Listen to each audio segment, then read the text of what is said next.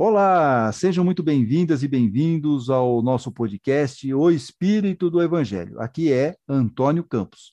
Seguimos com o projeto especial de leitura comentada do livro Nosso Lar, sempre na companhia de Sandra Curado e Sandra Rodrigues. No último episódio, lemos o capítulo 3, que tem o título A Oração Coletiva.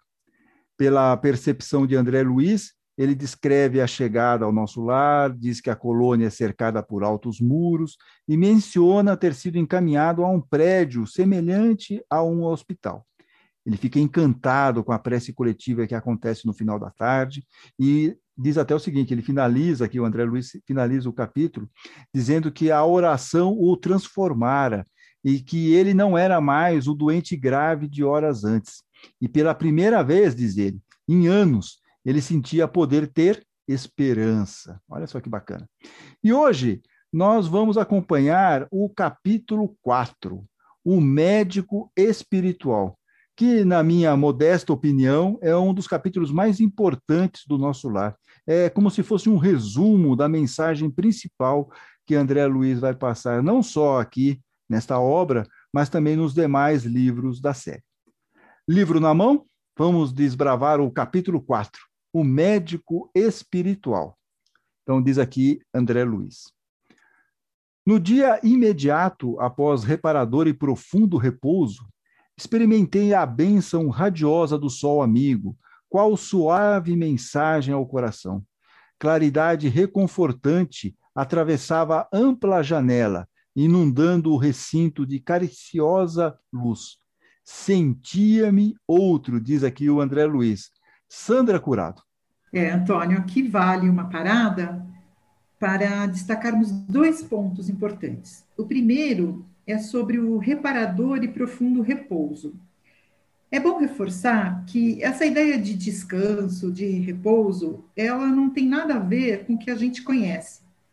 Não tem a ver com um longo período de sono, com cama, travesseiro, cortinas fechadas. E para ficar bem mais claro isso, nós vamos ver o que os espíritos responderam a Kardec na questão 254 do Livro dos Espíritos sobre cansaço e necessidade de repouso. Eles dizem assim: os espíritos não sentem cansaço como entendemos, portanto, não têm necessidade de repouso, porque não possuem órgãos que precisam ser restaurados. Sendo sua ação toda intelectual, seu repouso é inteiramente moral.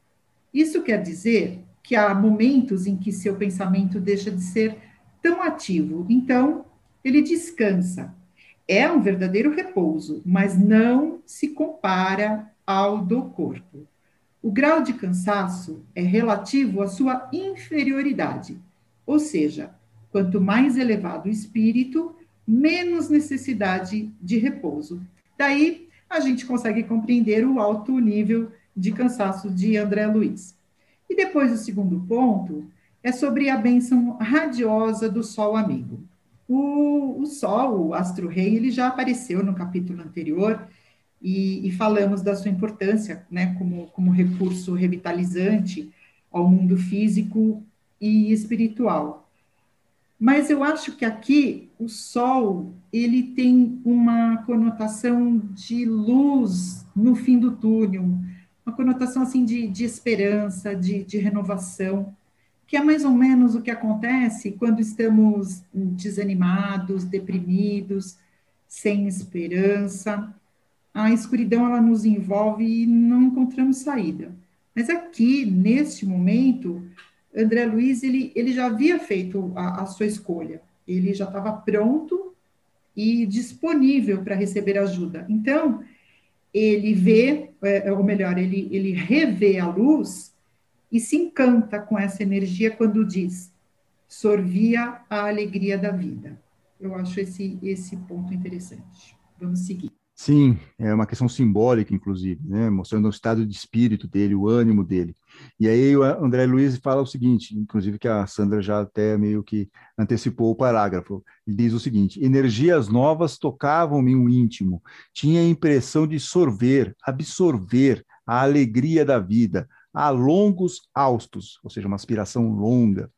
Diz ele aqui ainda, na alma, apenas um ponto sombrio, a saudade do lar, o apego à família que ficara distante. Numerosas interrogações pairavam-me na mente, mas tão grande era a sensação de alívio que eu sossegava o espírito, longe de qualquer interpelação. Sandra Rodrigues. Eu acho interessante destacar aqui que, da mesma forma como nós sentimos falta dos nossos queridos que já desencarnaram, eles também sentem a nossa falta. Por isso que é importante, apesar da dor que se sente, manter o equilíbrio, porque os nossos pensamentos podem perturbar aqueles que já foram antes de nós. Na questão 936 do Livro dos Espíritos, Kardec pergunta: de que maneira as dores inconsoláveis dos que ficam na Terra afetam os espíritos que desencarnam? E a resposta: o espírito é sensível à lembrança e aos lamentos daqueles a quem amou na Terra. Entretanto, uma dor incessante e fora de propósito o afeta profundamente, porque ele vê nessa dor excessiva uma falta de fé no futuro, uma falta de confiança em Deus. Vê também um obstáculo ao progresso dos que choram e talvez uma dificuldade de reencontrar mais adiante com aqueles que ficaram.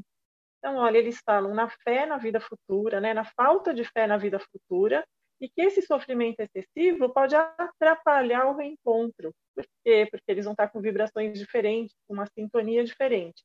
Então, mais uma vez, como é importante, né? A gente manter o equilíbrio na hora de uma perda, apesar de toda a dor que nós sentimos. Legal. Aí segue aqui o André Luiz. Quis levantar-me, gozar o espetáculo da natureza cheia de brisas e de luz, mas não o consegui. E concluí que, sem a cooperação magnética do enfermeiro, tornava-se-me impossível deixar o leito. E todo esse momento bucólico vai começar a mudar um pouquinho agora, nós vamos saber por quê. Não voltar a mim das surpresas consecutivas quando se abriu a porta e vi entrar Clarêncio, acompanhado por simpático desconhecido. Cumprimentaram-me atenciosos, desejando-me paz. Meu benfeitor da véspera indagou do meu estado geral. Acorreu o enfermeiro, prestando informações. Sorridente, o velhinho amigo apresentou-me o companheiro. Tratava-se, disse, do irmão Henrique de Luna, do Serviço de Assistência Médica da Colônia Espiritual. E aí nós vamos, então, ser apresentados ao médico espiritual. Trajado de branco, traços fisionômicos, irradiando enorme simpatia, Henrique auscultou-me, ou seja, investigou demoradamente o André Luiz. Sorriu e explicou. É de lamentar que tenha vindo pelo suicídio. Enquanto Clarêncio permanecia sereno, senti que singular assomo, ou seja, ímpeto, de revolta me borbulhava no íntimo. Suicídio? Recordei as acusações dos seres perversos das sombras, que nós vimos lá no capítulo 1 e 2. Não obstante, apesar do cabedal de gratidão que começava a acumular, não calei a incriminação, ou seja, não aceitei a acusação. E aí ele fala, o André Luiz vai replicar. Creio haja engano, asseverei, ou seja, falou com segurança.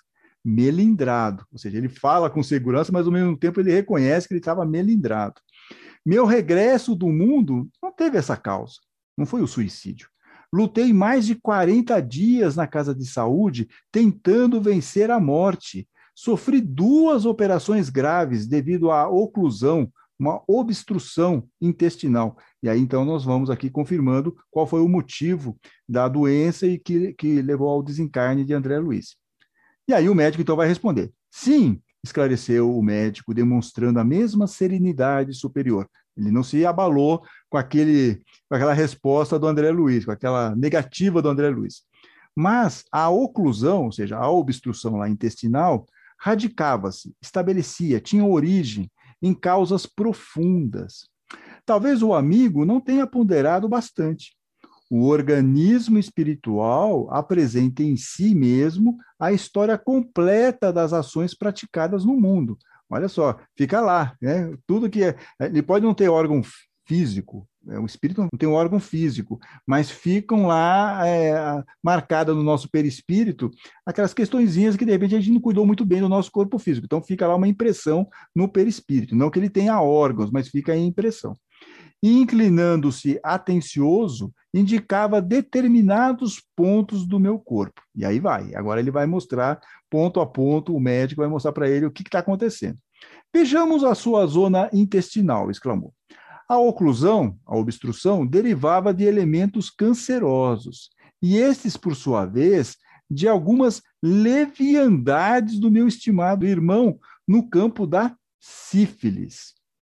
A moléstia, talvez, não assumisse características tão graves se o seu procedimento mental no planeta estivesse enquadrado nos princípios da fraternidade e da temperança, né, da moderação.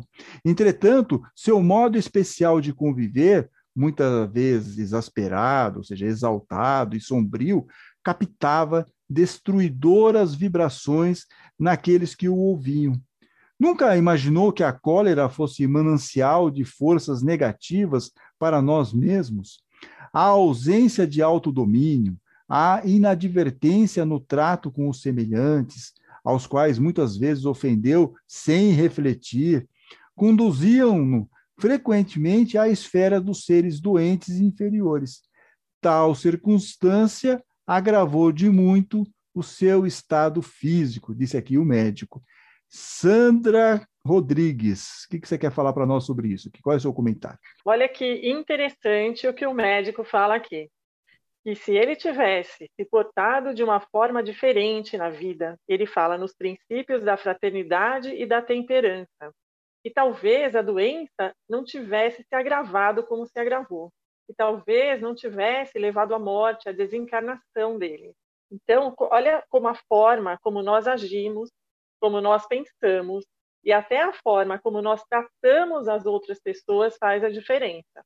Aqui, né, no livro dá para entender que André Luiz devia ser uma pessoa arrogante, vaidosa, orgulhosa, e que tratava mal as outras pessoas. Então, olha o que o médico fala. Nunca imaginou que a cólera fosse manancial de forças negativas para nós mesmos? Olha que exemplo aqui, de que o mal que nós fazemos aos outros volta para nós mesmos. Aliás, não é nem que volta para nós, porque já está saindo de nós. Esse mal já estava dentro de nós. No Evangelho de Mateus, no capítulo 12, ele diz assim, a boca fala do que o coração está cheio. Então, a cólera dele fazia mal para ele mesmo.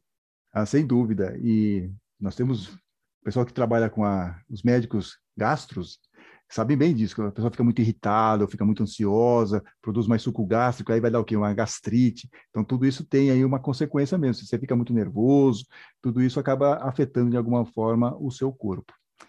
Muito bem, segue aqui. Depois de longa pausa em que me examinava, lá o médico, né, atentamente continuou.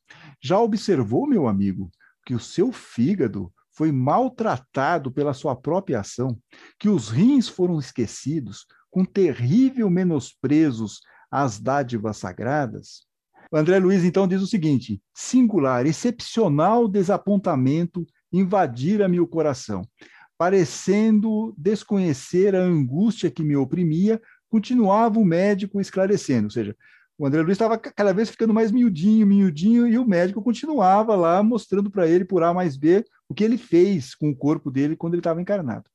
Os órgãos do corpo somático, ou seja, a parte física, possuem incalculáveis reservas, segundo os desígnios do Senhor. O meu amigo, no entanto, iludiu, perdeu, gente, excelentes oportunidades, desperdiçando patrimônios preciosos da experiência física. A longa tarefa que lhe foi confiada pelos maiores da espiritualidade superior foi reduzida a meras tentativas de trabalho que não se consumou. Sandra Rodrigues. Então, olha só que interessante. Todos nós aqui na Terra viemos com uma tarefa, um plano reencarnatório, sempre com o objetivo da nossa evolução espiritual. Na questão 258 do Livro dos Espíritos, o Kardec pergunta: na espiritualidade, antes de começar uma nova existência, o espírito tem consciência das coisas que acontecerão a ele durante a vida? E olha só a resposta. É o próprio espírito quem escolhe o tipo de provas pelas quais deseja passar. E é nisso que consiste o livre-arbítrio. Olha só, gente, o tamanho da nossa responsabilidade. Nós participamos do nosso plano reencarnatório. Nos comprometemos. Nós escolhemos as coisas que vamos passar. E aqui, vamos deixar claro assim, que não são todos os espíritos. Aqueles espíritos que são mais inferiores não participam do plano reencarnatório. Mas a maioria dos espíritos é que escolhe as tarefas. E daí, nós chegamos aqui. E o que acontece, na maioria das vezes? Não fazemos nem metade do que foi combinado. E qual que é a consequência disso? Temos que voltar aqui muitas e muitas vezes, até a gente, a duras penas, eu diria até, conseguir evoluir. Sim, e tem uma outra questão aqui também, que quando ele fala que nós gastamos as oportunidades, desperdiçando patrimônio precioso da experiência física, é que você pode encurtar a sua existência se você não cuidar direito do corpinho físico. E isso vai ter uma consequência. Já na sequência que o médico espiritual, o Henrique de Luna, está explicando para o André Luiz, que ele vai falar agora, e nós vamos entrar agora no por que o André Luiz é considerado um suicida. Vamos lá. Então, o Henrique de Luna falando. Todo o aparelho gástrico do André Luiz foi destruído à custa de excessos de alimentação e bebidas alcoólicas, aparentemente sem importância. Devorou-lhe a sífilis energias essenciais. Como vê, o suicídio é incontestável. Por quê, hein, Sandra Rodrigues? Bom, como nós vimos, André Luiz cometeu vários excessos durante a sua encarnação, na alimentação, na vida sexual, com bebidas alcoólicas. E aí, na questão 952 do Livro dos Espíritos, o Kardec pergunta: existem paixões que apressam o desencarne. Mas, mesmo sabendo disso, o homem não consegue resistir a elas, porque o hábito as transforma em verdadeiras necessidades físicas, ou seja, os vícios. Aquele que morre vitimado por essas paixões comete um suicídio? E eles respondem: comete um suicídio moral. Nesse caso, o homem é duplamente culpado. Primeiro, pela falta de coragem. E segundo, pela insensatez. Mas, acima de tudo, pelo esquecimento de Deus. E aí eles continuam na questão 952A. Quem morre assim é mais culpado ou menos culpado que aquele que tira a própria vida num momento de desespero? É mais culpado, porque teve tempo para refletir sobre o seu suicídio. Aquele que comete o suicídio de forma repentina sofre uma espécie de desvario que beira a loucura. O que teve tempo para pensar será punido com mais rigor, porque as penas são sempre proporcionais à consciência que se tem das faltas cometidas. Então, aqui é um alerta para nós, sobre a responsabilidade que nós temos sobre o nosso corpo, sobre os excessos que nós cometemos, os vícios que nós temos, que podem, sim, ser considerados como suicídio, como no caso do André Luiz.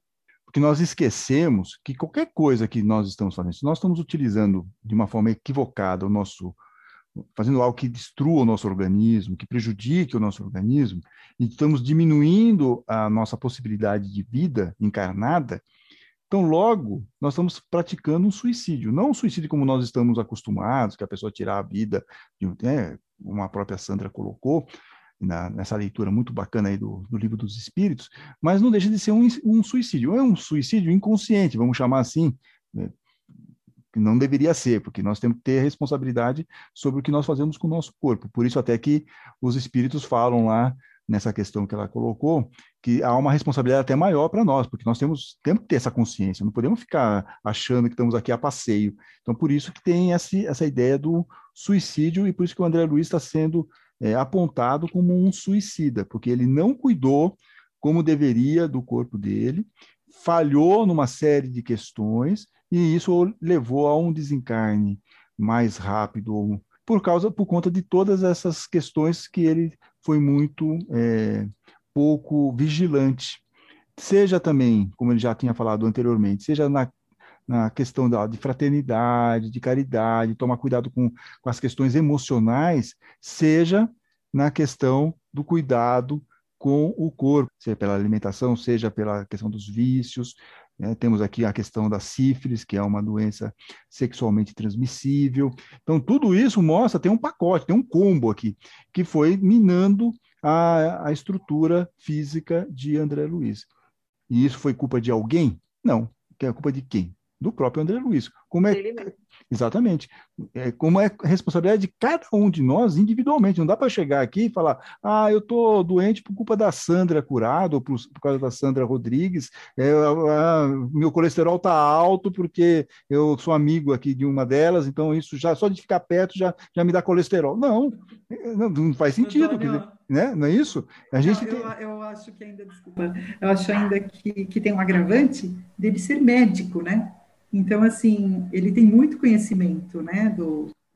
Só piora a situação dele, né? Tudo bem, você pode até falar que a medicina na época não era tão avançada, mas não importa, ele tinha que ter conceito, claro. E sendo médico, ele tem mais consciência, né? De talvez uma pessoa que... Perfeito. Que não seja. Não, tá certo. Mas tudo isso mostra o quê? Que é uma responsabilidade nossa. Tá. Tudo, só passando a régua aqui para nós, quer dizer, e até justificando por que eu falei que esse capítulo ele é fundamental, porque vejam quantas lições ele está nos passando aqui. Quantas informações fundamentais para nós que estamos encarnados aproveitarmos isso e não cometermos os mesmos equívocos. É um capítulo maravilhoso, esse vai melhorar, porque agora ele vai começar a fazer uma autorreflexão também, né? Então ele fala aqui, o André Luiz: meditei nos problemas dos caminhos humanos, refletindo nas oportunidades perdidas. Na vida humana, conseguia ajustar numerosas máscaras ao rosto, talhando-as, ou seja, moldando-as, conforme as situações. Aliás, não poderia supor, no outro tempo, que me seriam pedidas contas de episódios simples que costumava considerar como fatos sem maior significação. Sandra Curado. Aqui, André Luiz fala de algo que conhecemos muito bem, que são as máscaras, os disfarces que usamos para nos relacionar. Então, ele diz, na vida humana conseguia numerosas máscaras ao rosto, moldando-as conforme a situação. Quem nunca, né? Criamos uma máscara para cada necessidade, dependendo do interesse. Usamos palavras, gestos, mudamos a voz, os trejeitos, tudo muito bem calculado. Porém, chegou a hora da verdade para André Luiz, porque na vida espiritual irradiamos e expressamos somente o que somos, o que pensamos e o que sentimos. Assim, desprovido das artimanhas, ele não tinha mais como disfarçar. Não bastasse essa situação desconcertante, ele ainda se dá conta de que os delitos tão inocentes estavam gravados em seu corpo espiritual e ele os exteriorizava. E assim, tão exposto, se revelava como era e quem era. E também, assim, quando ele diz que costumava considerar fatos sem maior significação, então ele não imaginava, pelo que dá para entender aqui, que muitos dos hábitos dele, principalmente os hábitos, sei lá, alimentares, ou mesmo a ideia da tensão, da raiva, criasse uma situação que fosse prejudicar o organismo dele. Então é aquele que ele está falando, poxa, eu não considerava tudo essas questões assim muito importantes. E aí ele diz aqui na sequência, conceituar até ali os erros humanos segundo os preceitos da criminologia.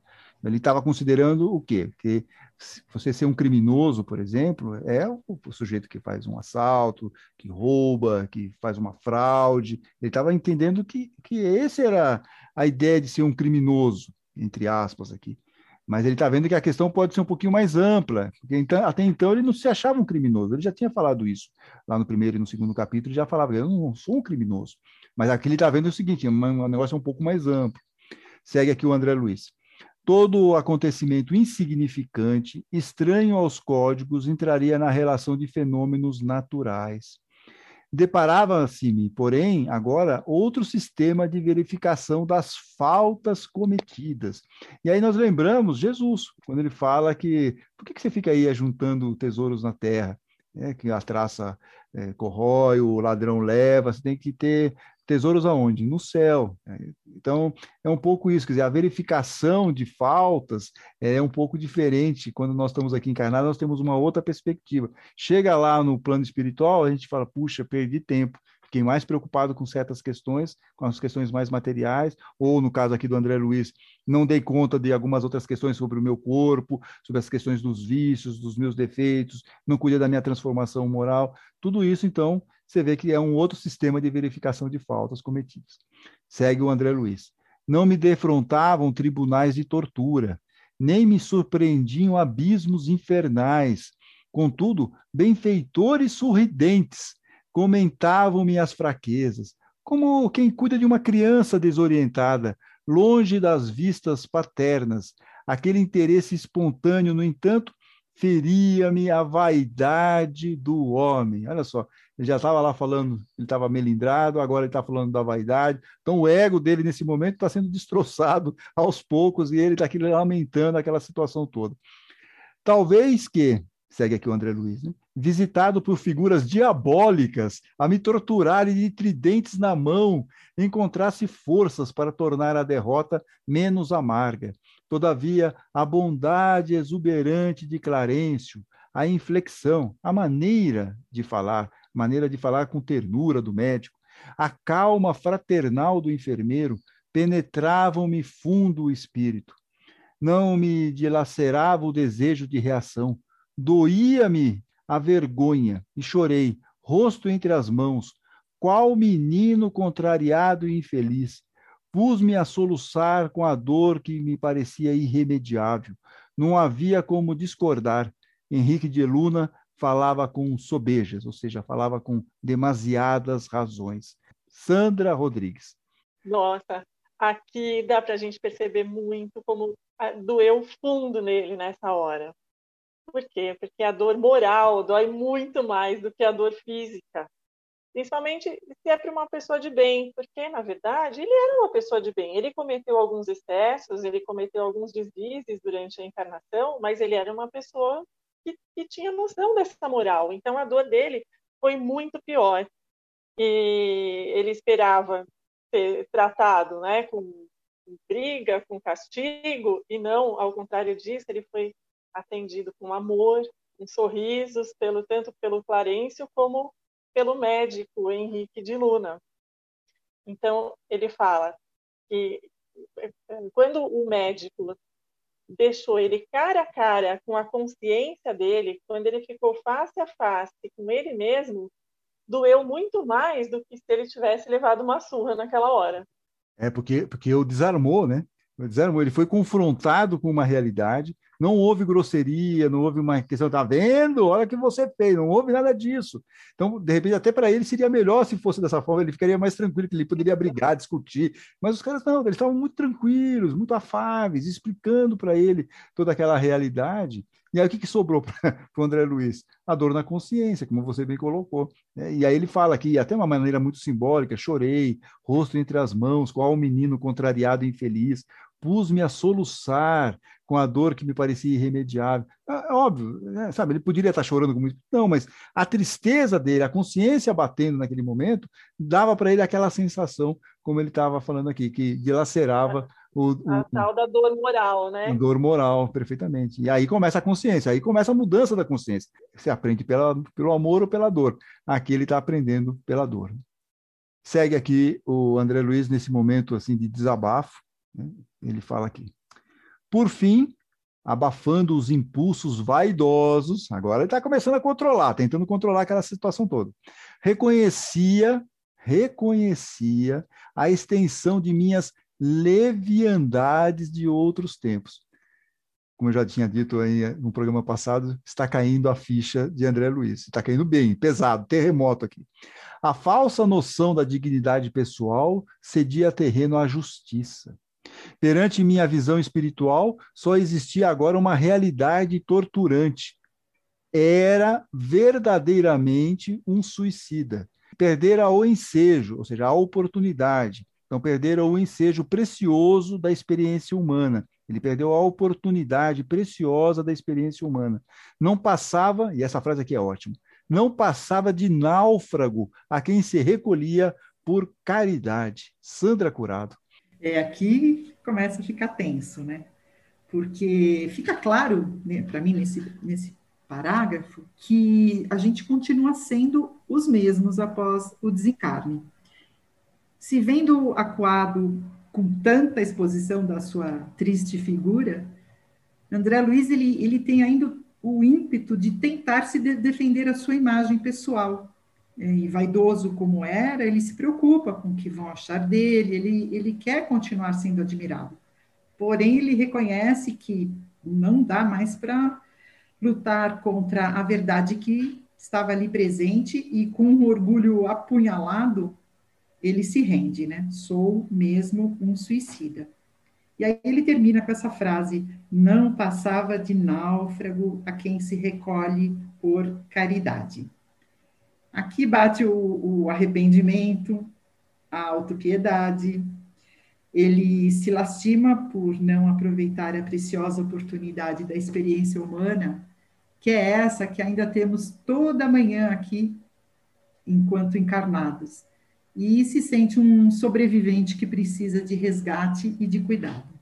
Que afinal foi o que aconteceu. Ele estava lá, né, o resgate que ele teve lá naquela zona trevosa, né, na percepção dele, ele foi resgatado, e ele realmente foi resgatado como um náufrago praticamente, uma situação lamentável. E aí ele segue aqui dizendo, foi então que o generoso Clarêncio, vamos combinar aqui, ele recebeu uma série de notícias horrorosas, teve uma crise na consciência, a autoestima dele foi praticamente para o pré-sal, fundo do pré-sal. Então, o que faz o Clarêncio aqui? Então, o Clarêncio agora vai sentar-se no leito, a meu lado, diz o André Luiz, afagou-me paternalmente os cabelos e falou comovido. Ó, meu filho, não te lastimes tanto, busquei-te atendendo à intercessão dos que te amam, dos planos mais altos. Tuas lágrimas atingem seus corações. Não desejas ser grato, mantendo-te tranquilo no exame das próprias faltas? Na verdade, a tua posição é a do suicida inconsciente. E vocês lembram que nós falamos lá no capítulo 2 do Clarêncio, da intercessão da prece. Ele fez a prece, André Luiz fez aquela prece, estava desesperado, ele não era uma pessoa muito religiosa, e ele faz aquela prece pedindo ajuda a Deus, e na sequência vem o Clarêncio. Só que mais para frente nós vamos saber, né? E aqui ele está começando a confirmar aqui para nós, o Clarêncio, que teve uma prece também intercessória, um espírito mais elevado pediu por André Luiz. Mas isso nós vamos ver mais para frente, não vamos dar spoiler, não vamos adiantar aqui a continuação do livro. Mas a Sandra Rodrigues quer fazer um comentário. Fala aí, Sandra. Sim, é que o Clarêncio fala para ele, na verdade, a tua posição é a do suicida inconsciente. Aí ele quis dizer que o André Luiz ele não seria tão cobrado pelos erros porque ele não tinha consciência. Naquele momento, ele achou que ele estava agindo certo. Não tinha consciência do que ele estava agindo errado. No Evangelho de Lucas, no capítulo 12, diz assim, a quem muito foi dado, muito será cobrado. Então, a partir do momento que nós temos a consciência, que nós temos conhecimento das leis de Deus e como nós devemos agir, a responsabilidade passa a ser nossa, não tem mais desculpas. Nós seremos cobrados por aquilo que pelos atos que nós cometemos.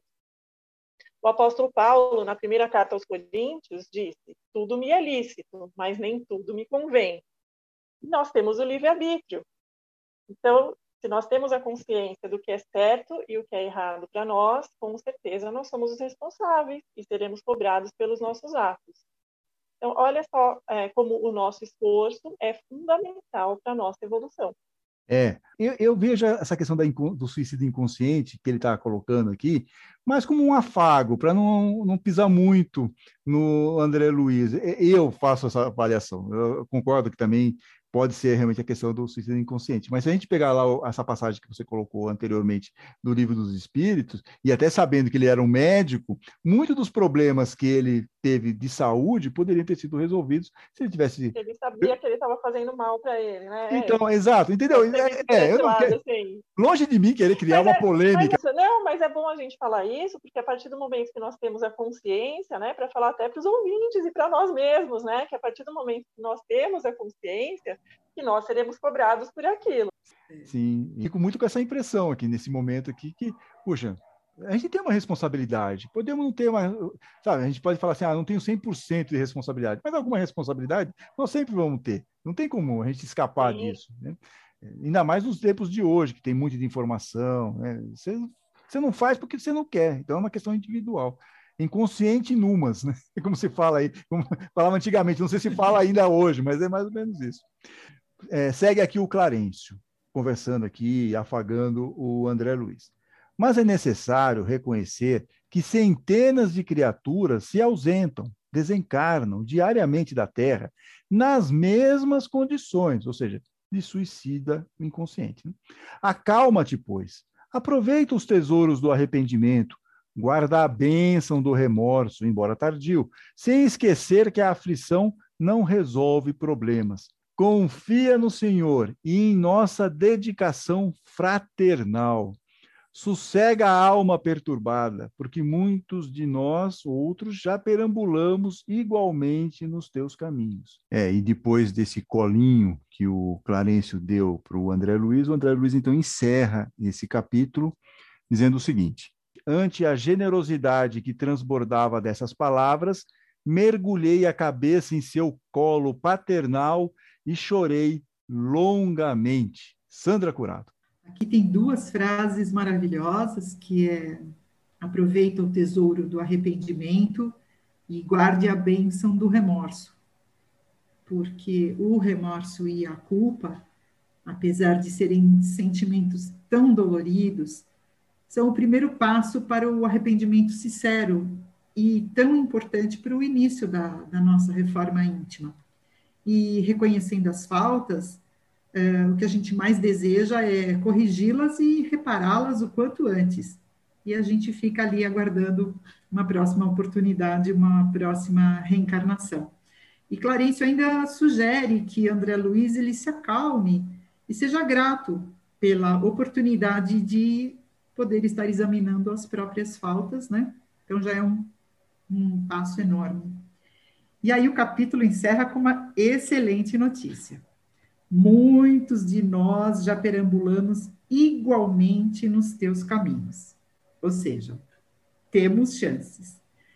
Com o nosso esforço de evolução moral, com trabalho, com obras no bem, podemos nos tornar espíritos elevados. Mas esse não é podemos, esse é o objetivo de todas essas oportunidades de reencarnação. Então, Clarêncio amorosamente diz para ele: ok, está tudo bem, e sempre com acolhimento, né? Isso faz parte, mas é mais ou menos assim um vá e não peques mais. Eu acho. Antônio, não tá certo, não, é um pouco por isso, e também assim... porque o remorso, o arrependimento, eles são importantes em determinado momento para nós olharmos para nossos atos e não cometermos mais aqueles mesmos atos. O problema qual é? E por isso que o Clarêncio está dando aí um ânimo para ele. A vida segue, a vida continua. O passado, como eu acho que até tinha uma frase do Chico Xavier, não adianta você ficar olhando para o passado você não vai resolver mais, mas agora você pode construir um novo futuro. Então, é óbvio que é bom você dar uma olhada para as bobagens que fez, os erros que foram cometidos, e é isso que a Sandra até colocou aí também, Sandra Curado. Todos nós já cometemos os nossos erros em encarnações passadas. Deus me livre de querer saber os erros que nós já cometemos, né? Pelo amor de Deus. Mas nós estamos aqui evoluindo, aprendemos com aqueles erros que nós não sabemos quais são, mas nosso espírito sabe. Mas nós aprendemos com esses erros, estamos evoluindo e estamos indo sempre para frente. É a lei do progresso. Então é o que eu acho que o Clarêncio está tentando passar aqui para o André Luiz. Siga em frente, ok? Reconheça aí essas questões todas, mas vamos em frente, porque você tem o apoio do Senhor e a dedicação fraternal daqueles espíritos de luz. E nós também temos esse apoio dessa dedicação fraternal dos espíritos de luz, que são os nossos mentores, né? Os guias espirituais, nossos guardiões estão aí ao nosso lado o tempo todo. Muito bem, moças. Então, nós estamos agora prontos para o capítulo 5, o próximo capítulo, que é Recebendo Assistência. E aí, nesse capítulo 5, nós vamos ser apresentados ao enfermeiro Lísias, que vai ter uma importância grande aí na convivência do André Luiz lá no Nosso Lar, e vamos também conhecer alguns outros problemas de saúde de outros espíritos recolhidos lá no Nosso Lar. No próximo capítulo, então, no próximo episódio de O Espírito do Evangelho. Depois de refletirmos sobre este importante capítulo 4 do livro Nosso Lar, vamos agora colocar a nossa correspondência em dia com os nossos ouvintes que enviaram mensagens pelas redes sociais de O Espírito do Evangelho. Estamos, como vocês sabem, lá no YouTube, no Facebook, no Instagram, no Twitter, e também temos grupos no WhatsApp e no Telegram. Bom, e começamos com a mensagem da Ana Cristina Moura, que começou esta semana a escutar os episódios. Disse ela sobre o primeiro programa: vou ser sincera, já li Nosso Lar por 2 vezes e nunca li o prefácio. Vergonhoso, disse ela aqui. Mas fiquei surpresa o tanto que foi esclarecedor ouvir vocês nesse podcast. Gratidão sempre. Legal, Ana. Mas não tem nada de vergonhoso, não. Esquece disso. O importante é que você está aqui conosco e quer aprender mais. Isso é ótimo. Seja bem-vindo a bordo. Sandra Rodrigues, o que você selecionou de mensagem? A nossa colega Cláudia Menta mandou uma mensagem muito carinhosa. Ela disse que está sendo muito bom fazer a releitura do Nosso Lar junto com vocês e com as explicações de Kardec em paralelo. Isso nos dá uma outra dimensão do conteúdo do livro, que não possui uma leitura fácil. Mas agora com vocês, tudo parece mais simples. Estou adorando a participação das Sandras. Ah, Cláudia, as Sandras aqui agradecem. E eu também agradeço aqui as Sandras. E a Solange Loderre vai também nessa linha da Cláudia Menta, mencionada aqui pela Sandra Rodrigues. Diz ela: muito bom rever de forma tão explicativa a obra Nosso Lar. Mesmo já a conhecendo, vamos observando de forma mais detalhada e amadurecida espiritualmente. Muito bom, adorei. Bacana, Solange, continue aqui conosco. E você, Sandra Curado, o que você selecionou de mensagens? A nossa querida Ana Rubin, ela enviou uma mensagem muito simpática pelo WhatsApp, dizendo que já havia lido o livro Nosso Lar e visto o filme também, mas ela ficou muito surpresa pela maneira como estamos apresentando essa leitura comentada. Ela diz: bem legais os comentários que vocês estão fazendo. Vou continuar ouvindo. Ana, muito obrigado. Continue ao nosso lado nessa jornada. E também eu vou aproveitar para dar um oi aqui para Liliane, para Marcia Zini, para Bárbara e para Tatiana. Vou dar um oi aqui para os ouvintes. Aline Oliveira, Sandra Sonagere e a Edi Sentim. A Edi comentou lá no YouTube sobre o capítulo 1, nas Zonas Trevosas. Muitos alertas para o preparo de nossas vidas espirituais. Realmente, Edi, melhor agir agora quando estamos encarnados para não passar por apuros quando estivermos do outro lado. E a Sandra Curado quer aproveitar aqui e enviar mais alguns oizinhos. Para quem, Sandra Curado? Vamos lá. Também queria mandar um oi para Simone, para Mayara, para Julieta e também para Carol e para o Yuji. Muito obrigada pelo carinho de vocês. Ah, bacana, Sandra Curado, Sandra Rodrigues. Um abraço geral aí para todos os nossos queridos ouvintes e estamos no encontro marcado. Na próxima quarta-feira vamos aqui ler o capítulo 5 do livro Nosso Lar, Recebendo Assistência. Então até lá. Fiquem bem, fiquem com Deus.